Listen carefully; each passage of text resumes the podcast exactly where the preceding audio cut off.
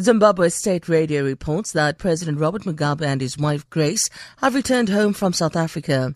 The ZBC radio reports that the President and First Lady landed in Harare early this morning. Grace Mugabe was facing assault charges in South Africa but had applied for diplomatic immunity. It's not clear if this was granted. The Mugabes are expected to attend a funeral at Harare's Heroes Acre later today.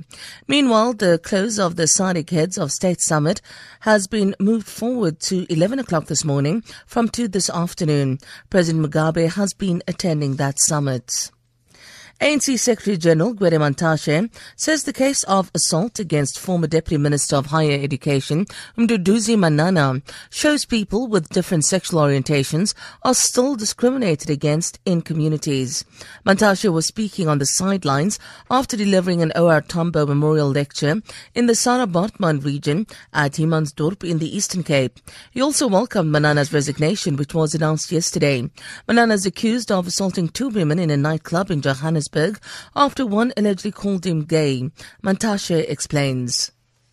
There is one aspect that is actually underplayed in the Mduduzi Manana case is the question of ridicule on the basis of sexual orientation. That aspect must be debated because if we don't, we're going to continue seeing this question of isolating people with different sexual orientation in communities unwittingly.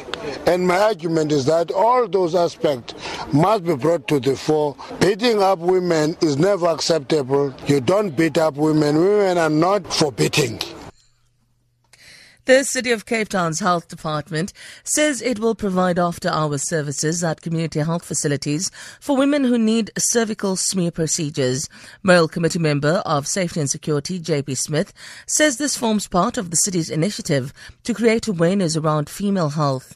He says according to the National Health Policy, women should at least have three pap smears at the ages of 30, 40 and 50. We accept that many women prefer to have the procedure done at private healthcare practitioners.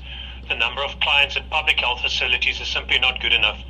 It's of great concern when one considers that cervical cancer is the second most common in South African women and it can be treated if it is detected early enough.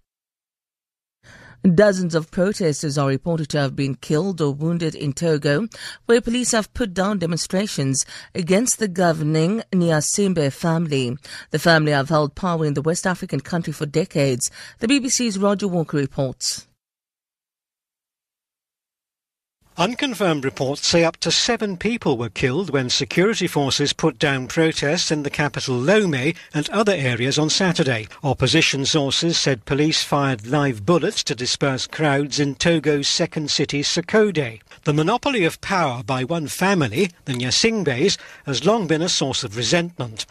Between them, the current president, Faure Gnassingbé, and before him, his father Gnassingbé Eyadema, have led their country for 50 years. Many Togolese want a return to the previous constitutional limit of two presidential terms. For Good Hope FM News, I'm Sandra Rosenberg.